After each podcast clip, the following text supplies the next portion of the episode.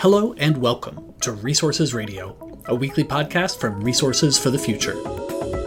I'm your host, Daniel Ramey. This week, we talked with Eva Lyubich, a graduate student in the Economics Department at U C Berkeley and at the Energy Institute at Haas. Eva recently released a fascinating working paper on the gap between household energy spending between white and black households. I'll ask her how big that gap is, whether it's changed over time, and what might be causing it. It's a fascinating conversation, one that includes not just energy, but also the history of discriminatory housing policies in the United States. Stay with us.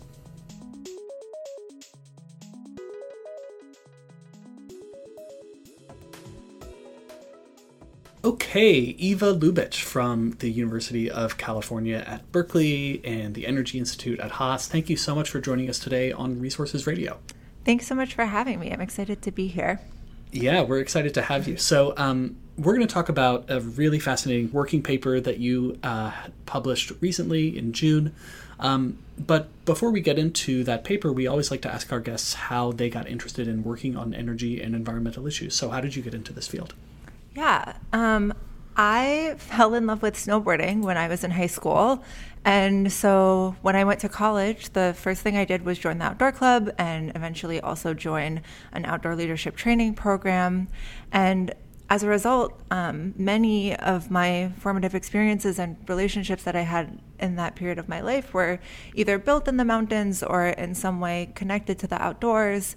And so initially I was drawn to energy and environmental issues because I wanted to preserve those outdoor spaces that had been so meaningful to me, and because I was worried about the snow melting and losing my favorite hobby. Um, but at the same time, I think it was the fall of my junior year, the Divest Coal campaign was really ramping up on campus. And uh, I guess I should say Divest Coal was a grassroots movement of students organizing with three fifty dot org that was calling on university administrations to divest their fossil fuel assets. And that campaign really drew my attention to the power of the fossil fuel industry and made me appreciate the importance of aligning financial incentives with societal goals. And so I was a physics major. I had initially thought that I would work on climate problems as an atmospheric physicist or something in the scientific space, but between the grassroots activism of Divest Coal and a couple of really engaging environmental policy and economics classes that I took my senior year, I decided to switch and try to approach the problem from an economics perspective instead. Yeah, that's really interesting. And your note about snowboarding just reminds me, I think one of our most common responses to this question has something to do with the mountains. Yeah. Uh, something about the mountains and the environment just sort of, you know, get people really inspired. Yeah, I think, you know, the opportunity to spend time in the mountains, it's such a great opportunity for reflection and growth and can be very meditative. So that yeah. makes sense to me. Yeah, great. Well, let's get in now to uh, to your recent working paper, which uh, we'll have a link to in the show notes. But in case people want to search for it online, the paper is called The Race Gap in Residential Energy Expenditures. It's a working paper from the Energy Institute at the Haas School of Business at U C Berkeley. And um, this is probably a really obvious question, but can you just help us understand um, why did you want to look at this issue and try to understand the differences in energy expenditures uh, across races?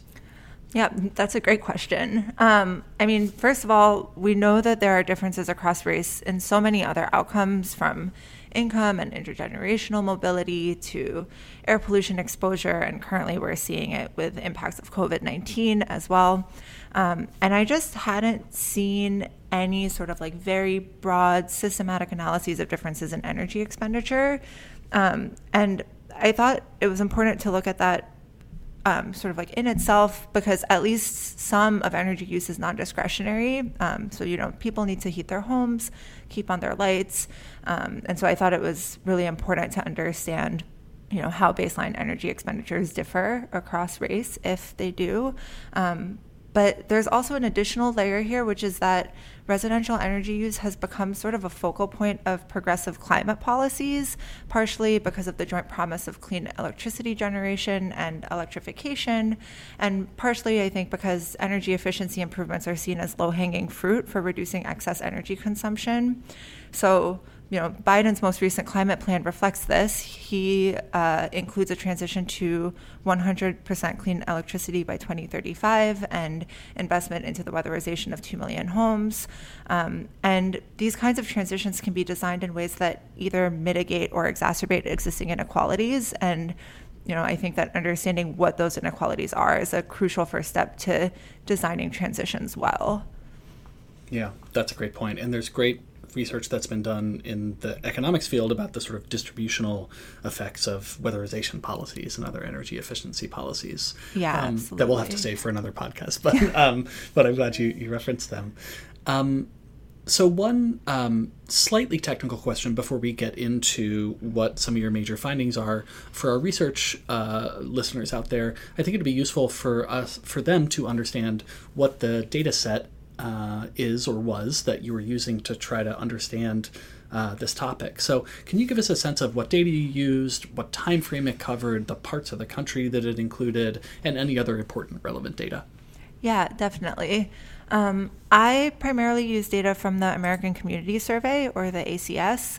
Uh, the A C S is an annual nationally representative survey of about one percent of the U S population, and respondents are asked a bunch of questions about, you know, a variety of different topics, which include basic demographics like age and race, socioeconomic characteristics like education and income, um, and importantly for me, the A C S asks about energy expenditures. So namely, they ask about annual expenditures on electricity, natural gas, and other home heating fuel. And so I use those three variables to construct a measure of annual residential energy expenditure costs, which is the sum of the three different fuel types. Um, and that's the main variable I use um, for my analysis. And in terms of, you know, other important sample restrictions and time periods, um, I restricted the sample to households that were either entirely white or entirely black, because I sort of wanted, you know, a very clear comparison um, across race. Um, I use households that live in one of the fifty states or in D C, and my data spans two thousand ten to two thousand seventeen. I think um, one thing that I should say that's maybe a little bit in the weeds, but I think is important to mention, is that I deflate all of my money variables, so basically income and energy costs, to account for inflation. And so all of my estimates are actually expressed in two thousand twelve dollars. Um, you know, maybe in the next version of the paper, I should switch that to two thousand twenty values to be a little bit more intuitive to, you know, the economic conditions we find ourselves in currently. But um, yeah. Great. Got it. So if you say one hundred dollars today, then that probably, that's twenty twelve dollars. Um, and so one hundred dollars in your paper is maybe something like one hundred ten dollars in today's dollars. Exactly. Great. So, um, I, I, when I was reading the paper, one of the really nice things uh, that I appreciated in it is that you sort of start off by telling us what the results look like if we just look at the raw data without controlling for factors like income or location where people live. Um, what do we see when we look at those raw data without controlling for any of the important variables? In the raw data, we don't see a statistically significant difference in annual residential energy costs. Um, so I estimate that Black families spend about fifty dollars more a year than white families, but mm-hmm. this is only two percent relative to the sample average of annual spending. And again, it's not statistically significant from zero. So basically, there's no meaningful gap. Right. And then, so the next step, right, we can start to get more interesting here. Uh, when you control for some of those other factors, um, how do the effects start to change? Yeah, so as I start controlling for factors that we would expect to be correlated with energy consumption, the energy expenditure gap becomes both economically and statistically significant. So in my preferred specification, I control for household income, uh, household size, and city of residence. And I estimate the residential energy expenditure gap separately for renters and for homeowners. And what I find is that in that specification, Black renters spend two hundred seventy-three dollars more a year than white renters, and Black homeowners spend four hundred eight dollars a year more than white homeowners. This ends up being a gap of about fifteen percent over annual average expenditures for both renters and homeowners, which I was actually a little bit surprised that it wasn't larger for renters. Um, but yeah, basically about fifteen percent for both. Um, and then I also, I break the results down by income. So I split the sample into ten income deciles and estimate the gap for each decile. And I find that the gap is pretty stable in levels across incomes, except that it closes at the very top of the income distribution for both renters and for homeowners. And so uh, what that means is that in terms of energy burden, which is the share of income spent on energy expenditures, um, the energy burden gap is highest for low-income households, um, which we know already face sort of the highest energy burden at baseline. Great. That's so interesting. And there's so much interesting meat to unpack yeah. there, and we'll we'll try to do that over the next, you know, ten or fifteen minutes. One just clarification that I would make for our non-economist listeners: uh, when you use the term preferred specification, um, that just sort of refers to doing a variety of um, statistical models to try to estimate the effects, and then your preferred specification is the model that you think is kind of the most appropriate and accounts for the, the right range of factors. Is that a decent definition? Yes, thank you for clarifying that. Yeah, sure thing. Um, so, great, Let, let's dig a little deeper. Um, one of the uh, points that comes up often when you talk to people in the electricity industry and the issue of energy affordability is the notion that low-cost natural gas, along with low-cost, uh, lower-cost renewables increasingly in recent years, has helped uh, lower prices of home heating uh, and home electricity use across the country. So when you look over time at some of these effects and how they change, what do you see? Yeah, so when I look over time, I see that the residential energy gap looks like it's decreased by about one hundred fifty dollars between two thousand ten and two thousand seventeen. Although I should say that statistically, I can't reject that the gap has stayed constant.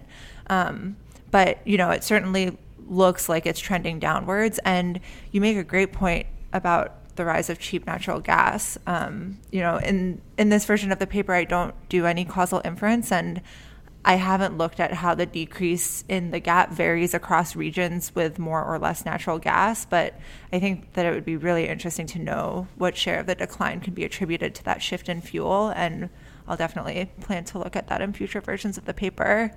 Um, in terms of, you know, examining how much the gap has declined and what has caused it to do so, I think another uh, really interesting direction is to try to understand how much was driven by investments undertaken under the American Recovery and Reinvestment Act, which, you know, in two thousand nine uh, directed five billion dollars towards energy efficiency improvements. Um, and, you know, that's right before my sample period. So I think both of those are, you know, really interesting to dig into more.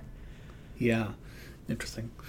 Um, so one other kind of interesting note in the paper is, um, you know, you spend some time exploring what some of the reasons behind the energy gap might be. Uh, you know, why it is that Black households are spending more uh, than white households on energy. Um, can you give us um, a little bit of a sense of the historical issues that might be contributing to that big difference? Like, so what are some hypotheses that are out there? Yeah, absolutely. Um, I think it's so important to, you know, take these results in the context of history. So um, one mechanism that I explore um, is, you know, differences in energy efficiency of the home.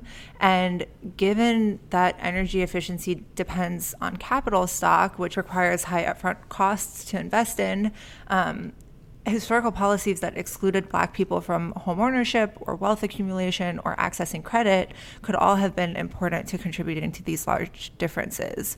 So there um, were explicit laws in the books that excluded Black Americans from home ownership and wealth generation well into the twentieth century. For example, in the nineteen thirties, the Homeowners Loan Corporation began the practice of redlining, which basically identified non-white neighborhoods as unworthy of credit for mortgages.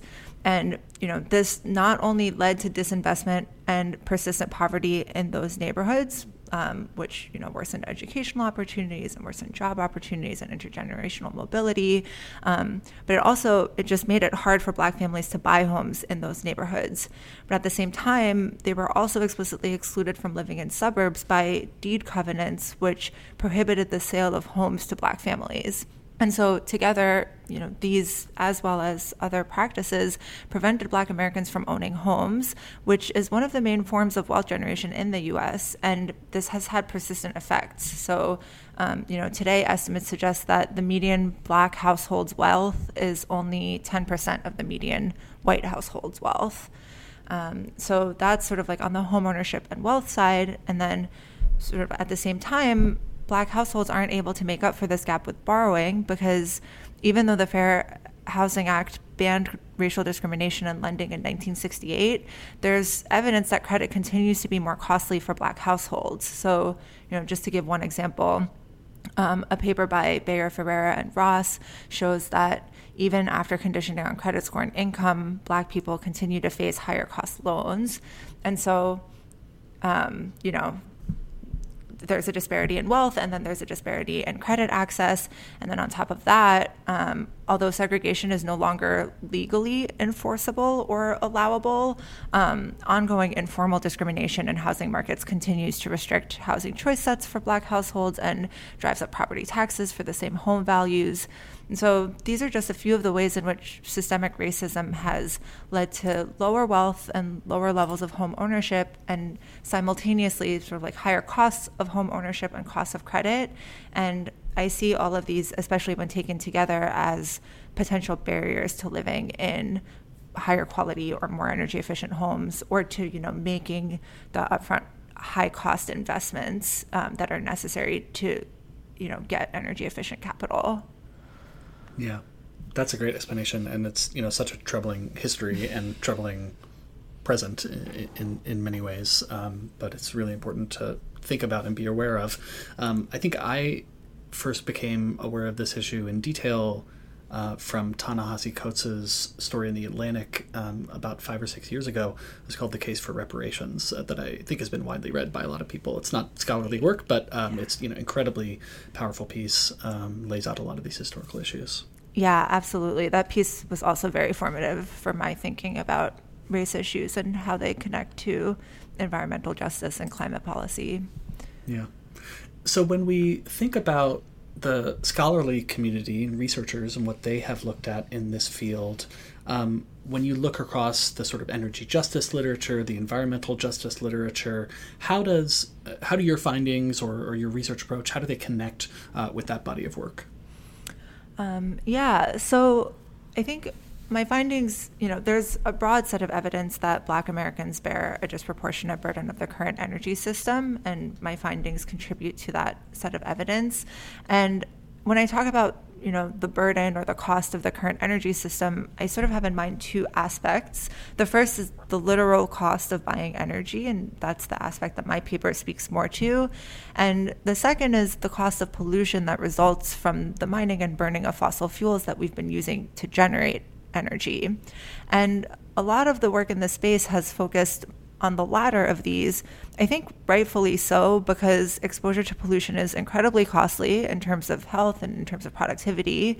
And so there's been a lot of work on that disparity. So the environmental justice movement grew out of the civil rights movement. Um, it goes back to the sixties and seventies. And there's been research quantifying Uh, disproportionate exposure to pollution since at least nineteen eighty-three, when the Government Accountability Office published a report showing that Black people were much more likely to live near polluting point sources. And this descriptive fact, unfortunately, still holds true today. And as you mentioned, there's been a recent increase um, in work exploring underlying causes and consequences. And so, you know, I think two papers that I want to highlight that I see as really related are Um, one is a paper by Peter Christensen and co-authors. Um, they use a correspondence study, which is a study in which, you know, they pretend to apply for apartments, and they vary um, the characteristics of their pretend applicants.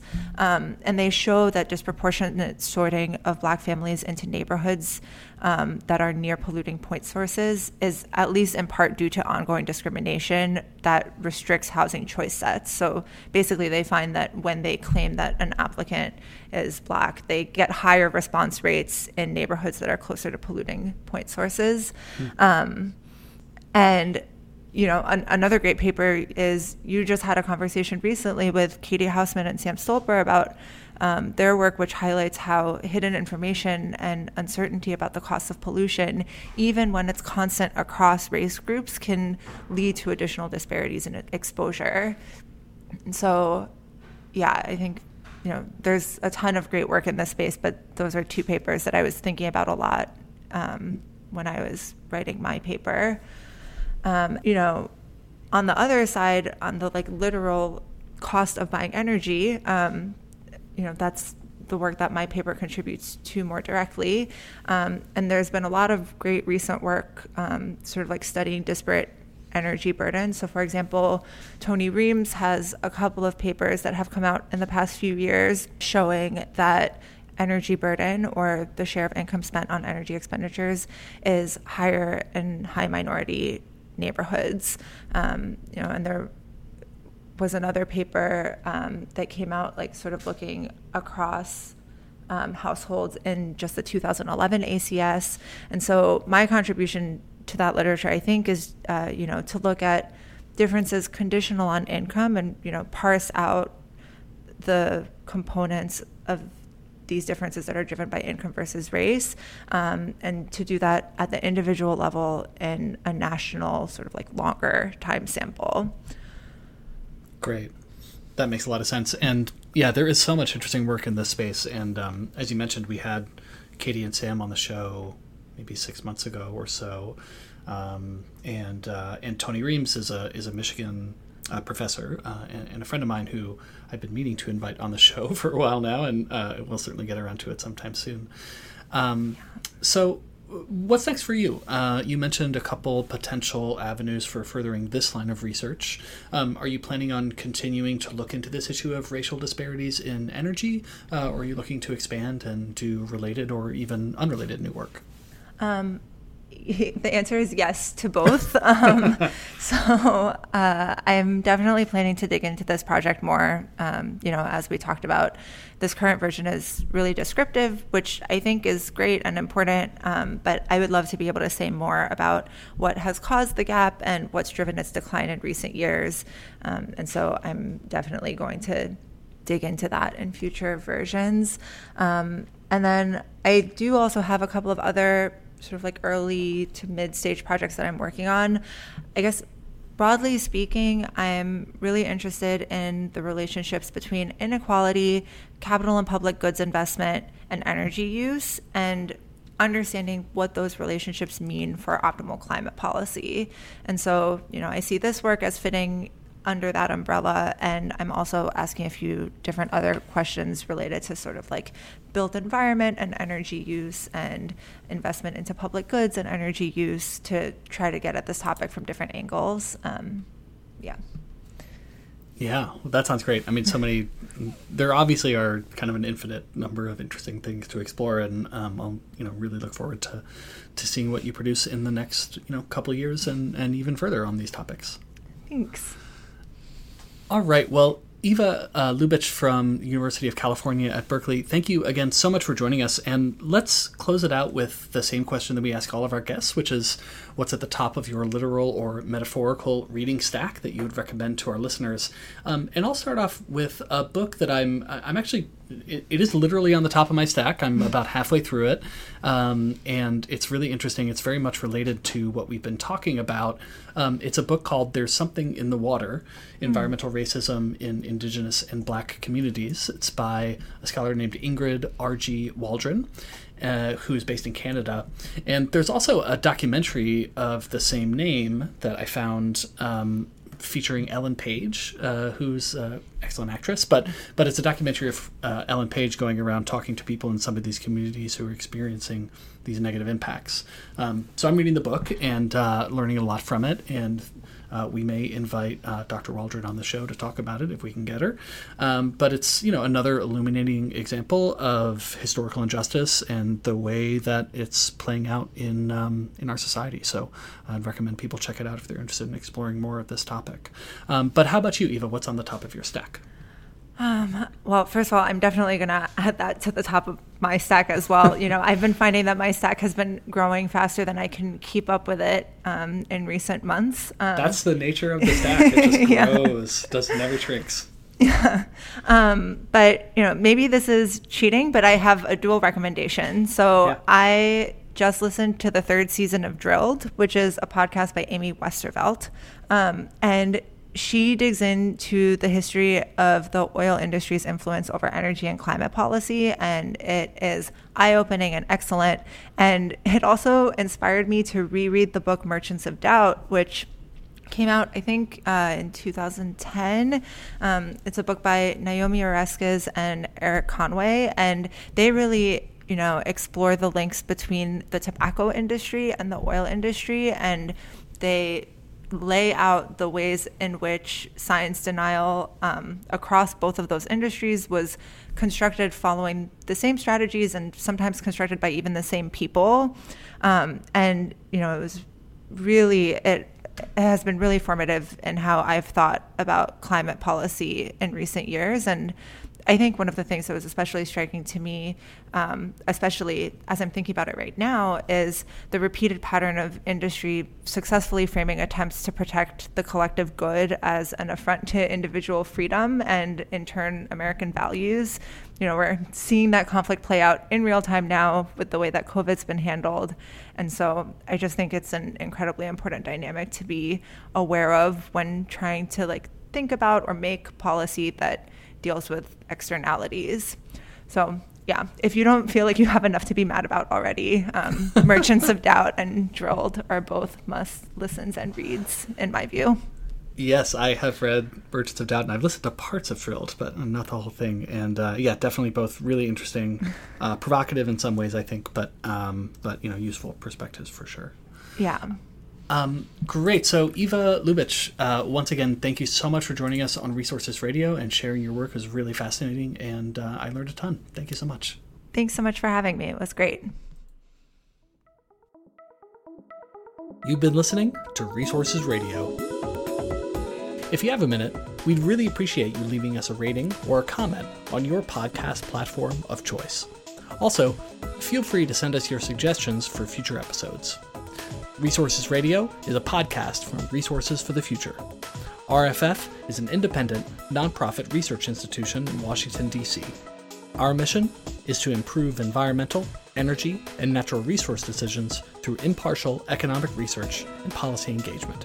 Learn more about us at R F F dot org. The views expressed on this podcast are solely those of the participants. They do not necessarily represent the views of Resources for the Future, which does not take institutional positions on public policies. Resources Radio is produced by Elizabeth Wasson, with music by me, Daniel Ramey. Join us next week for another episode.